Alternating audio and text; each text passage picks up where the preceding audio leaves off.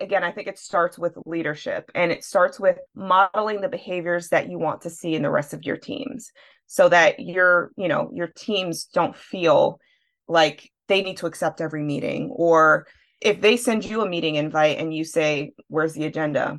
and then decline it, then they'll think really hard about making sure that that the meeting that they're calling and that they're asking for your time for is valuable, not only to you, but to, to everyone else.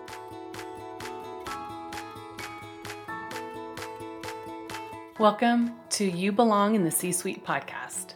You are ambitious in life and in your career, but something is missing. You want to bring more of your passion to what you do.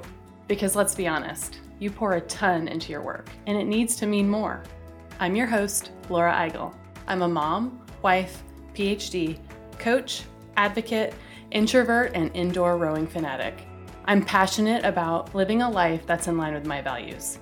We'll give you the actionable tips and tools you need to lead with your values, make a difference, and have career success. The world needs more diversity and authenticity in the top jobs at organizations. Your leadership belongs there. You belong in the C suite.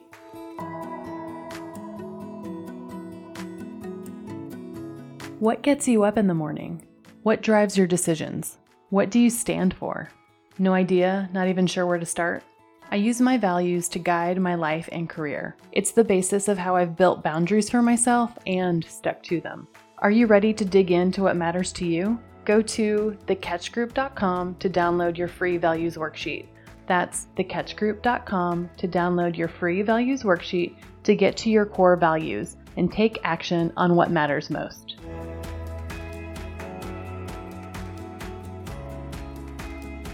Welcome to this week's episode of the You Belong in the C Suite podcast.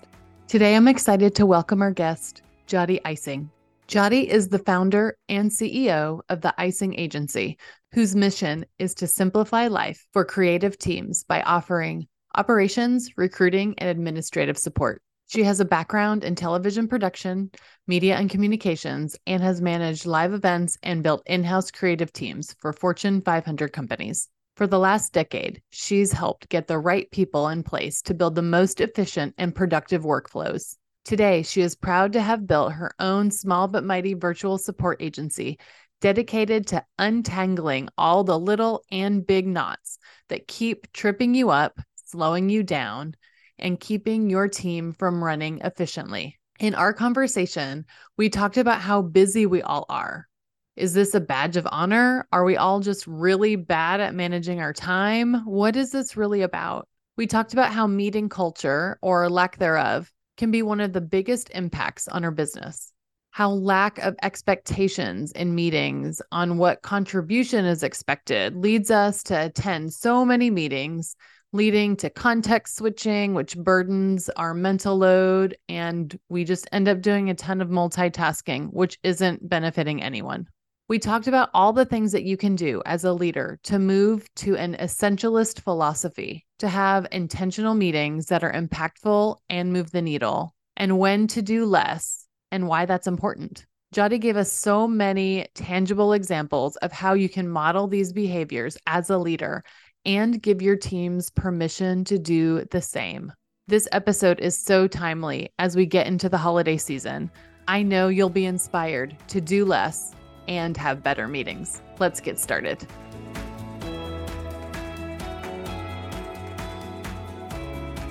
Well, I want to welcome you to the You Belong in the C Suite podcast. Thank you so, so much for joining us today. Yeah, thanks for having me. I'm thrilled to be here. Yeah, I'm excited to share the space for you today and to talk all about the things that we are going to talk about in terms of having better meetings, having less meetings, getting more stuff done, all the good stuff. But before we do that, I'd love to hear just more about your your life kind of career story, wherever you want to start. Sure. Um, I won't start at the very beginning, um, but I think it's important for context, um, uh, like my journey on how I got here. Mm-hmm. Um, I grew up in probably one of the most dangerous cities in the nation, um, and worked my way through high school and college and things like that. And I was the first in my family to graduate um, college. So I kind of started to navigate the world kind of with a brand new perspective that I don't think um, anyone else in my family had had.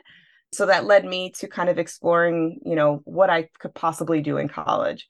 And so I mm-hmm. went into public relations and advertising, and that seemed to be like a really solid niche for me and my personality um, and, and industry. So leaving college um, or after uh, graduation, I moved up to New York City and um, worked in a museum as their event coordinator and office manager. And kind of, I really love the live event and the moving and grooving and all the energy of, of events, uh, which led me eventually into a career in television and then into a media staffing company where I worked for for a few years. So that journey that led me to the media staffing company um, really kind of married all of the things that I loved about working in in production and that I don't want to call it busyness, but just the the high stakes and the moving and grooving of, of all of that activity with the ability to put teams together for in-house agencies. And so that's kind of where i got uh, where i got my start and really hit my stride with my career and eventually led to where i am today. And so i've been working in the people industry um, and in putting together teams and trying to help make the teams as efficient and productive as possible for you know the course of the past decade or more. And that's kind of led me to to starting um, the Ising agency because i've actually been in working with a, with a, a, lot of different people a lot of different personalities and a lot of different industries specifically in the creative field. I kind of saw that there was a lot of emphasis and focus on the production of the work um, and an emphasis on doing all the quote duties as assigned. And over time you kind of see that people start getting overwhelmed with all those additional duties or things that maybe they originally took on because it was at the core of their work uh, but then it kind of snowballed into something different where it's kind of distracting them. And i saw the impact of that on on teams and and on the mental health of teams even before the pandemic and so i started the Ising agency as like a, a resource for for leaders to be able to a help kind of make the the work that folks are working on um, the the the most impactful work and take everything else off their plate that still need to be done but kind of refocusing their energies and reprioritizing where their time and attention is being spent.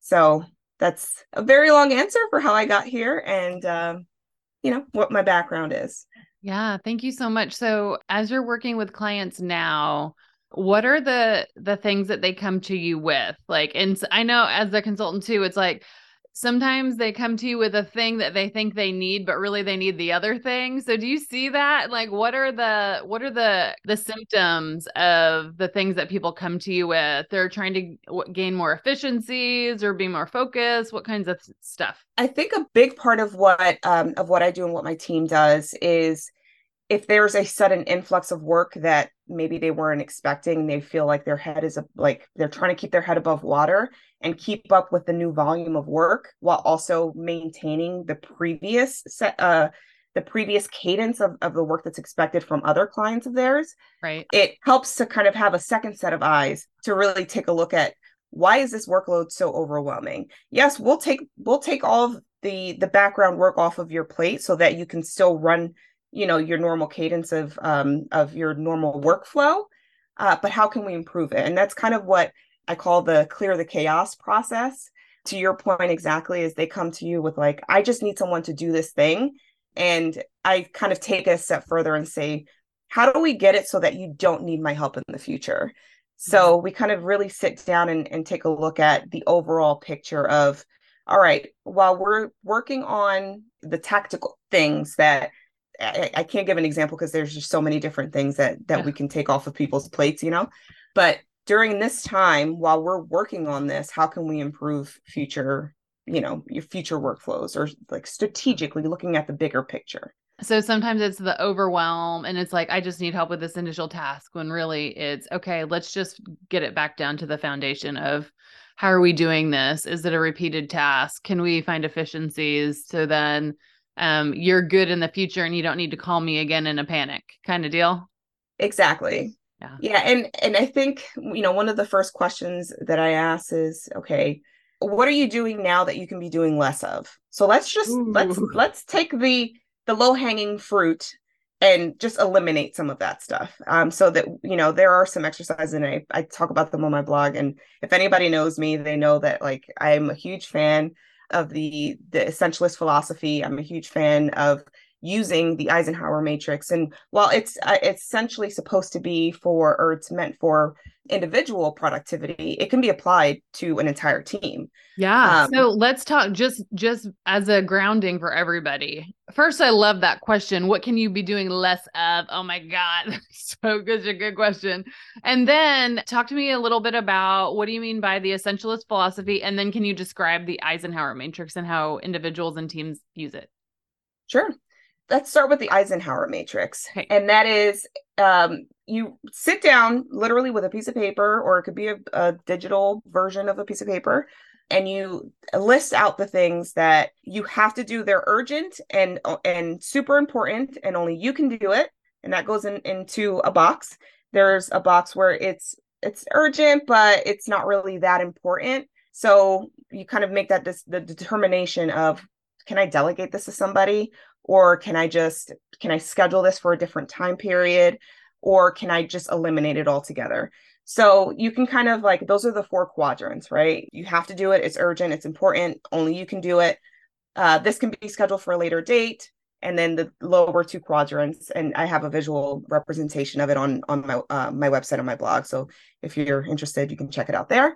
And then the lower two quadrants are you can delegate it to someone else whether it be someone else on your team or it can be delegated to an external partner from a team perspective.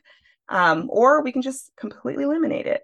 Which, do it, do less of it, or do none of, don't do it. I love anymore. it. Yeah, exactly. Yeah. And so the essentialist philosophy, once I kind of started adopting it, and it's so backtrack a little bit. Um, essentialism is something that's kind of always been a thing, um, and people really subscribe to that philosophy. But recently, Cal Newport, he, who's an, an author, he wrote a book about it recently and has kind of brought it more to the forefront in the mainstream. And our, you know, teams are kind of like adapting to that mentality and that philosophy. Um, same with digital minimalism. That was another book that he wrote that was that I highly recommend. And really, with essentialism, you have to be ruthless with what you're spending your time and your energy on. So if you have 10 things that are at the top, you know, that are priorities for you, whether it be strategic or a task or something like that, take a look at those 10 things and look at the top two and eliminate the rest. Because if you're spending your time and stretching yourself thin across all 10 of those priorities, you're not making any movement on any of them. So if you're saying that these top two are the most important things to you, then go all in, focus on them. Yeah. Uh, so yeah, those are my interpretations of uh, of the you know the essentialist mindset and kind of how I employ the the Eisenhower matrix for myself, my clients, and my teams. I love that, and I think that uh, so when I go into working with clients or at an individual level or like a senior leadership team at the organizational level often it's based on kind of some of the culture and they're trying to get like this idea of um, a culture of innovation. We're moving to that. But shockingly they never have enough time to spend on it right? And yeah. so i'm doing the work for them to do some change management to get into this new culture that we want. But really it's hey we haven't prioritized it. And so they have not been ruthless with anything.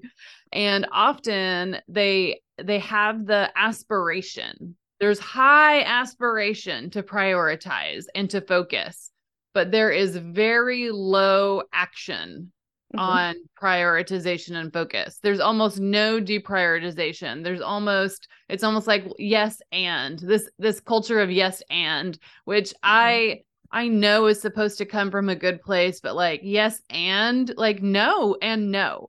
like I yeah, just, yeah. I can't. I can't. If I hear a yes and I'm like, there's no like where are we we can't yes everything. And so how can we really have the yeses that matter aligned to the things that we want? And so first of all, why do you think it's so hard for organizations for leaders to deprioritize and even more so why aren't we doing it i think to your point about innovation i think sometimes it's um it's counterintuitive right? Where people tend to hold on to this is the way that we do things. These are our traditions, these are our rituals, these are, you know, we have a weekly meeting on Tuesday at, you know, 4 p.m. What gets accomplished in these meetings, uh, we'll talk, we can talk about that later. But the fact that we've got these like standards of operation that aren't really like, how often are you auditing your rituals? How often are you auditing whether or not those things still serve you? And so when you get caught up in this is the normal way of of us doing things and then adding a layer of but we want to innovate, that kind of it's counterintuitive or I don't know if that's the right word, but it's it's um counterproductive, I guess is is is the word, right? Where you know, again, if you have a standing meeting on a Thursday and people just show up and they're talking about things because you've called the meeting and you told them that you want to hear something from them and they don't know why they're there or what they're sharing or what they're talking about in that meeting, then it's a waste of time that you could have used to do some of the deep work for the strategic stuff. So I think that that's that's a part of it and and the and that kind of trickles down, right? Where you, you're doing a lot of context switching and things like that that your teams are you say that you want to do something, you give them direction, but if you don't give them the breathing room to be able to nurture that, then you kind of stagnate and then you look down the road, you know, you're looking at your roadmap three months from now and things are not much different than they were three months ago. So I think taking a hard look and doing an audit of not only and I'm talking specifically about meetings because I think that meetings are the biggest uh, leech of our time are meetings. And curtailing like unnecessary meetings i think is at the very core right? So yeah I, I i don't know if that like eloquently answers the question but i think having an audit first and foremost kind of opens I, I find opens people's eyes to being like oh my goodness we could have had all this extra time to be able to focus on things that we just haven't had time for yeah, absolutely. It feels like there's like some statistics out there that like even more, you know, cultures that have like psychologically safe teams and like are sharing their best ideas feels like they have less meetings because they trust each other and they can get to decisions faster. I do not know where I read that, but I feel like that is a thing. I'll try and find it and put it in the show notes. But this idea of just less meetings is always so like who wouldn't want to sign up for that? Like every mm-hmm. like everybody wants that. Less meetings and just the ones that we have, can they just be better in mm-hmm. general? Can they have a purpose? You know, if it's to build culture, then let's build culture. If it's to make a decision, then let's actually make the decision in the in the meeting. Like all yep. of those kinds of things. But I love just this idea of just the audit of all the time and all the things are in these meetings that may or may not be necessary anymore. So, first and foremost, doing that.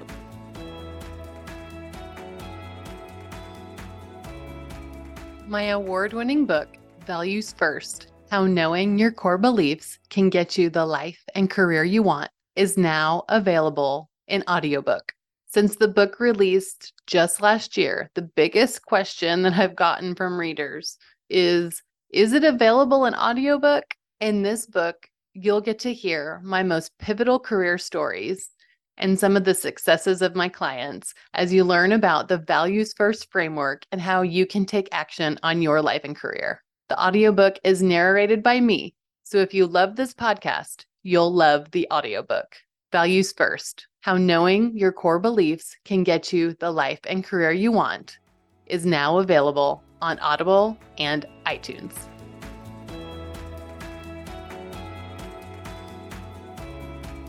what are the kinds of questions that you might be asking yourselves if it's essential or not? Like how do i know if i'm even a good auditor of my if i need to be there? Because i would bet that we're kind of probably not good at that either.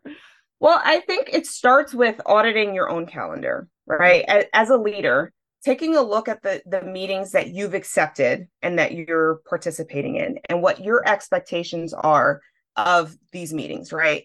And what your what your contribution level is to that meeting right? So starting with yourself first taking a look at the calendar and saying okay i have this this reoccurring i don't know weekly staff meeting. Do i need to be there? Yes, because decisions need to be made. All right, that's a meeting that we can keep. How can I communicate what my expectations are for from that meeting with my team that's going to be giving me information, giving me the information that I'm looking for. So, one, setting an agenda. If there is no agenda, I'm not accepting. And people uh-huh. joke all the time about that because, you know, like it, it kind of becomes, uh, I guess, a, a, a habit, right? Where if, you know, someone sends me a calendar invite, I ask, what am I, what am I supposed to be contributing? What are your expectations for my contribution in this meeting? All right, great. Put it on the agenda uh, or kind of frame the agenda so that it's very clear to me and everyone else that's involved in the meeting what's expected so that they then when they can get when they get new calendar invites they can see and audit for themselves is this something that i need to be here for and take away the shame that's another thing is take away the shame of not accepting a meeting like if you absolutely need me there for something fine, I will be there and I will contribute in the way that I'm supposed to. But also, if you see the agenda and you're like, I don't know if I have anything to contribute that's of value to this conversation, so I'm just not going to go. And I find that like oftentimes people have, they find themselves in these meetings and they're like in there for 10 minutes, like, I should, I, I don't know if this is, this was a meeting that I was supposed to be in. And then they're just multitasking anyway. Yeah. They go off so camera. Yeah, they go off camera and they start multitasking. Exactly. to get something else. And then, and, but yeah. and that's also a disservice to to yourself, right? Because you're multitasking and you're paranoid that maybe somebody's going to call the call on you. Yeah. And you're like, okay, I'm focusing on the work that I I need to be prioritizing, but I'm still listening and paying attention. So you're not really giving your full attention to what you're supposed to be pri- you're supposed to be prioritizing so that's kind of like I went on a, a bit of a, a tangent there because I can talk about meetings all day and how to make them effective. So as far as being a good auditor, I, again, I think it starts with leadership and it starts with modeling the behaviors that you want to see in the rest of your teams so that your you know your teams don't feel like they need to accept every meeting. Or if they send you a meeting invite and you say where's the agenda? and then decline it then they'll think really hard about making sure that that the meeting that they're calling and that they're asking for your time for is valuable not only to you but to, to everyone else. So there's you know there there are a few things that you can do. Um, and then there's also you know when you're in a meeting taking time to really kind of evaluate can this meeting be repurposed for for something else so instead of canceling the meeting altogether what can we do or how can we rep- repurpose this meeting to accomplish another like another another goal or yeah so there are a few things like that that i kind of like i think about in my own teams i lead mm-hmm. a team mm-hmm. of, of, of 13 people so meeting they, everybody already knows kind of my my sentiment around like meetings and it's just because we do it so often and it's ingrained in our culture and our yeah our meeting culture and we audited just this past week i had um a Parabol session. Um, I don't know if you're familiar with Parabol, but no, tell me more. Yeah, it's like a, a it's a retro software. Um, so if you're in in the tech world, you're familiar with retros. You kind of sit with the team um, to figure out what what's gone wrong, what's gone yep. right, what can we improve for the future, and all that stuff. Kind of after action review, kind of exactly. Okay. Yeah. Yeah. So it's a it's a software that helps to kind of streamline that process. So okay. we do it every single quarter and we sit down and we have all of my team will submit anonymous feedback. So they'll say, you know, again, one of the questions will be, what are we doing well? What can be improved? What do you want to see more of? What do you want to see less of? Which is always a, an important question to ask. And like, what other thoughts do you have? So every quarter we have a meeting where we sit down, we review, we vote on what things are really because you don't really know what issues are with your team until you've asked them what the issues are and what the blockers are. And you also giving them the dual, you can submit things anonymously, but I want to talk to you about it. Yeah. It kind of reduces the keyboard warrior mentality where you're free and, and it's anonymous for you to be able to complain about things. But also, I need your voice in the room mm-hmm. to be able to advocate for for what that issue is and how we can fix it so one most recently, and the reason I brought this up is because most recently we had a conversation about uh, one of the meetings that we had that's supposed to be like a brainstorming session. Like we dedicate an hour just for brainstorming.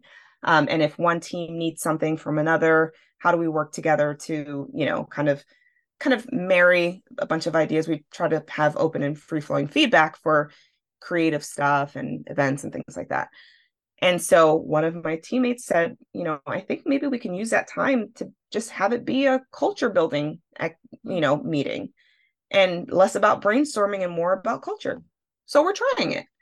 Great. So we're not adding another meeting to our calendar, but we're repurposing one that was already existing. Yeah. Oh, I love that example. Oh my goodness. There's so many things that you just said in there about that I want to touch base on. So you said meeting culture. And so so I do a lot of work with leaders on their individual values and then their team values.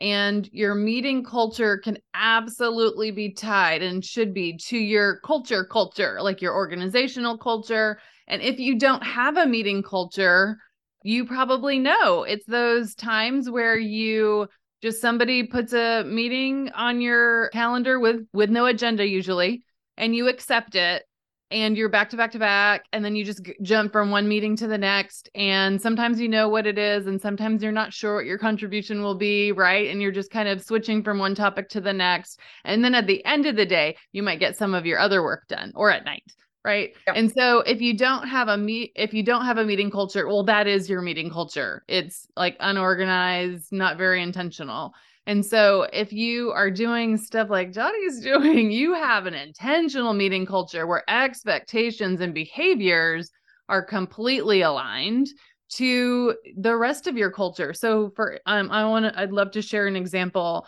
with this one client that I have. They one of their organizational values is purposeful collaboration. And when they describe pur- purposeful collaboration, one of the things that as they're growing, they called it the quote unquote right people in the meeting, like the decision makers, right? And so as they thought about that, and they're still on their journey of building it out, they're still um, you know, getting to the point where they always have agendas and those kinds of things. They're not fully there yet. But we were taking a look at some of those behaviors and they're like, okay, well, what does the right people in the meeting even mean? Like, is that inclusive? Is that like basically it's like kind of level of contribution? And it's decision makers. And so we kind of talked about what that looks like and how do you kind of how do you know if you're if you are inviting the right people? Um, they talked about like uh, do they need to be consulted on something? Are they going to help you make that decision? Not just that they need to be informed, right? And so those are some of the questions that they're asking themselves to set up and to get to their meeting culture to align it to their organizational culture. And it's that kind of thoughtful work that will eventually lead them to have less meetings and to get those right people in those right rooms. And if we're not thinking about you know that as leaders i think we're we're completely missing how much impact culture can have at every single level on a one-on-one to a group meeting to an all hands meeting all those kinds of things so it's it's all it's all connected but i loved how you said meeting culture and mm-hmm. meeting culture is absolutely tied to organization and team culture too. So i love that. Any any thoughts on that and like how to create some of those expectations or or thought starters on building some of these building your meeting culture as a leader? I look at it from two different lenses from the leadership perspective and also from a an individual contributor perspective you know asking all those questions that you're talking about um, are absolutely important. Like those are those are the things that um, that's the important work that needs to be done right? To kind of really figure out what that looks like. And i think setting the example is important for the int- individual contributor to instill trust mm. while also keeping like keeping the transparency right because there are some meetings where you know you kind of just want to know what's going on and you're just kind of you know you, you're just wanting to uh, retain information and or you know kind of just learning about what's going on so that you have a better understanding of of the overall vision and, and work that's being done right um, so there are times where you just you do have to just come and sit in yeah. but in being more intentional and asking those questions and making sure that we're being respectful of other people's time uh, from a leadership perspective and trusting your team to be able to do the same is i think so important right? So you're empowering your team to say you don't have to be in every single meeting. Use your discretion if you want to join. I think it kind of goes hand in hand right? Where we have to trust our people to be productive without looking at their calendar and seeing that they're in meetings all day and then being like oh i'm not going to bother laura because she's super busy today because she's in meetings all day. Is she like does she need to be in those meetings? But you know it's i find that sometimes it's hard for people to walk away and say no to meetings because if their meeting if their calendar is wide open it doesn't look like they're busy enough. Isn't that so interesting? Like the currency of if we're good is how busy we are. It's almost like mm-hmm. a badge of honor. I'm triple booked today. Yep. like how many of us can say like that we like you see all the color coding and all the things and yep. it's, it's fascinating and why do you why do you think that is a badge of honor because it you can see it it's like visible is that it? it i think it's the the the virtual calendar is a digital representation of what one of my friends actually um years ago he said anytime someone walks into the room, if I go like this, if I put my head down, or if I look like I'm busy, or if I look like I'm stressed, they they won't bother me because they know that I'm busy. So that is the that is the digital representation of of what I've just described, right? Yeah, yeah. Um and so I think is it a badge of honor? I mean, it shouldn't be. It shouldn't be. Sometimes it feels like it is, but sometimes it's also like I'm so busy, I can't do another thing. So it kind of helps save us from other work, maybe. But it, like you said, if you have free time, then people are questioning, why do you have free time? Like, isn't that interesting? And then I also just tell people block it and it's your thinking time or it's your because you're not not doing something, right? It's project time or whatever.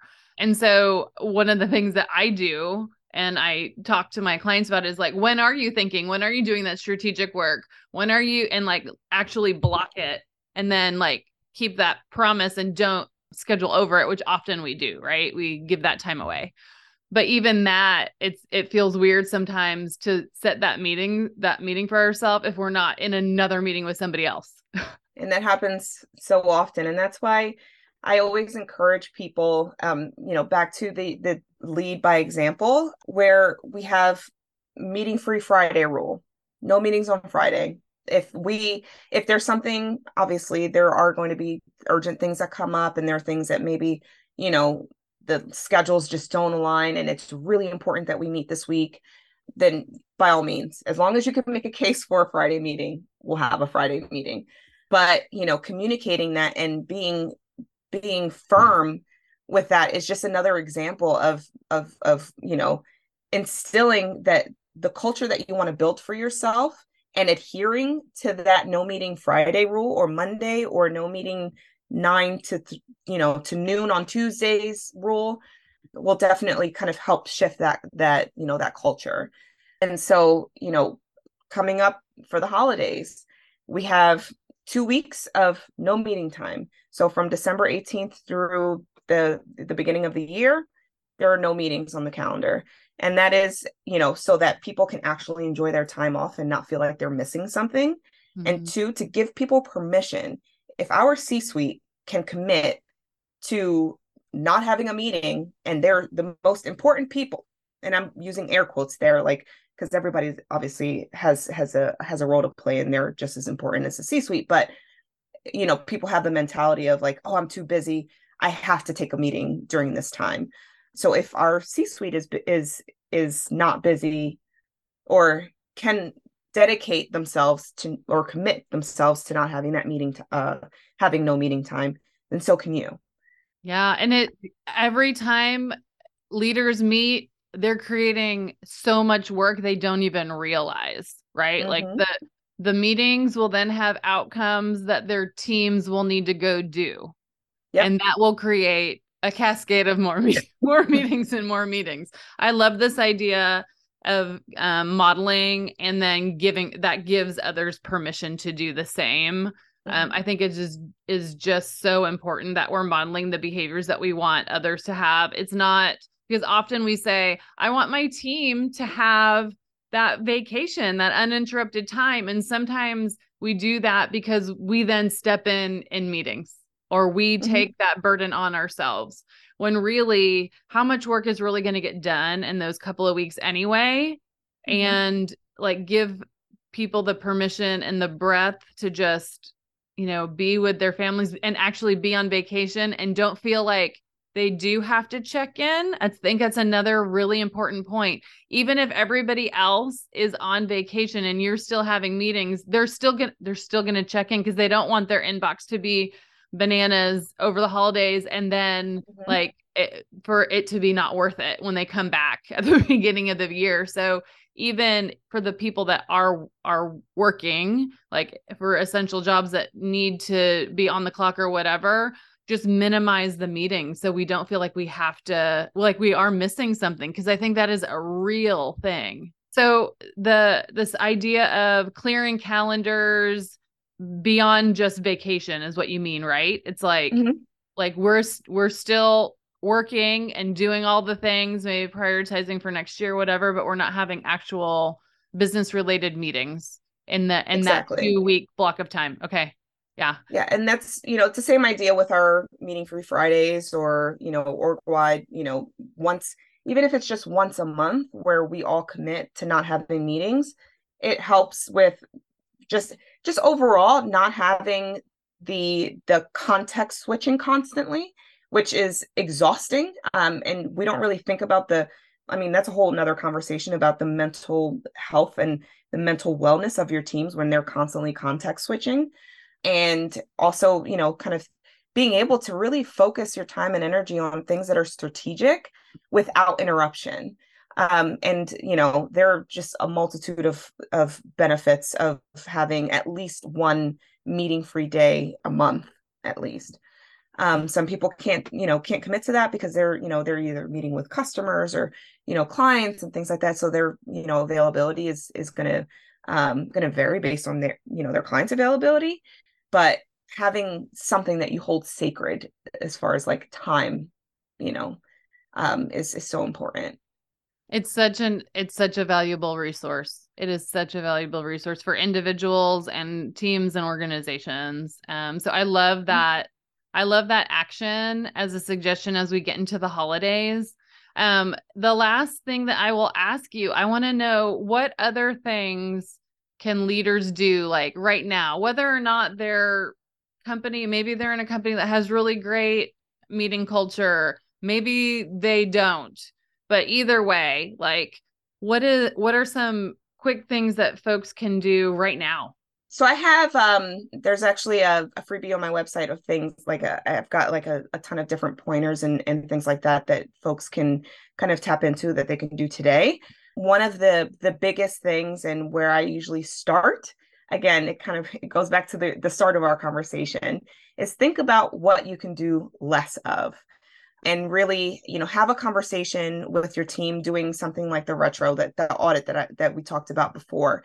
Um, that's something that you can do today in, in an existing meeting. Maybe if it's not a priority if there's not something that's like super urgent priority uh, meeting that needs to happen today, we can repurpose an existing one, um, and really just send send your team an anonymous, um, let's say a Google form. It's just it's as easy as that, right? Where they can submit their their thoughts, their ideas anonymously, and you'll be surprised that things that you think are are an issue in your team and that impacts your culture and their productivity might just be a symptom of something larger that you could easily fix in a day.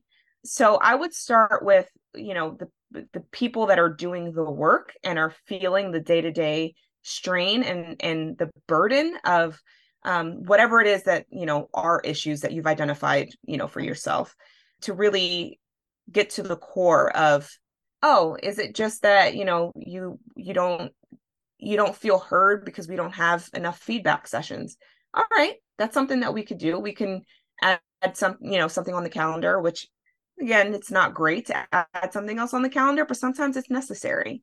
Or repurpose those conversations. Yeah, or repurpose exactly. other point. Yeah, for sure. I love I love the starting with what can we do less of. I love that question so so much.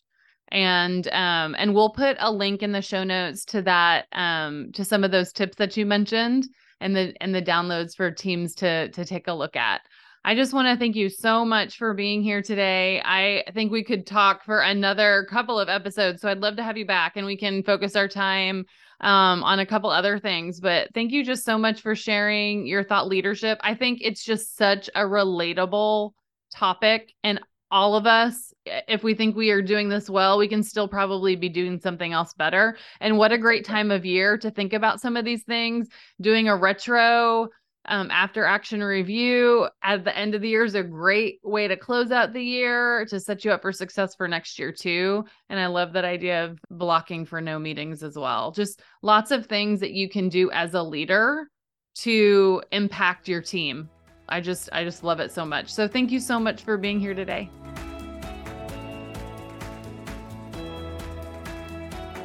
I want to thank you so much for listening to the You Belong in the C Suite podcast. If you are enjoying this content, please remember to rate and review on Apple Podcasts. By leaving a review, you are helping others find this content. We will be featuring five star reviews on air in upcoming episodes. Editing and support for the podcast is done by S&E Podcast Management. To get more tips and tools to help you live a life guided by your values, go to thecatchgroup.com. Keep your boundaries and take care.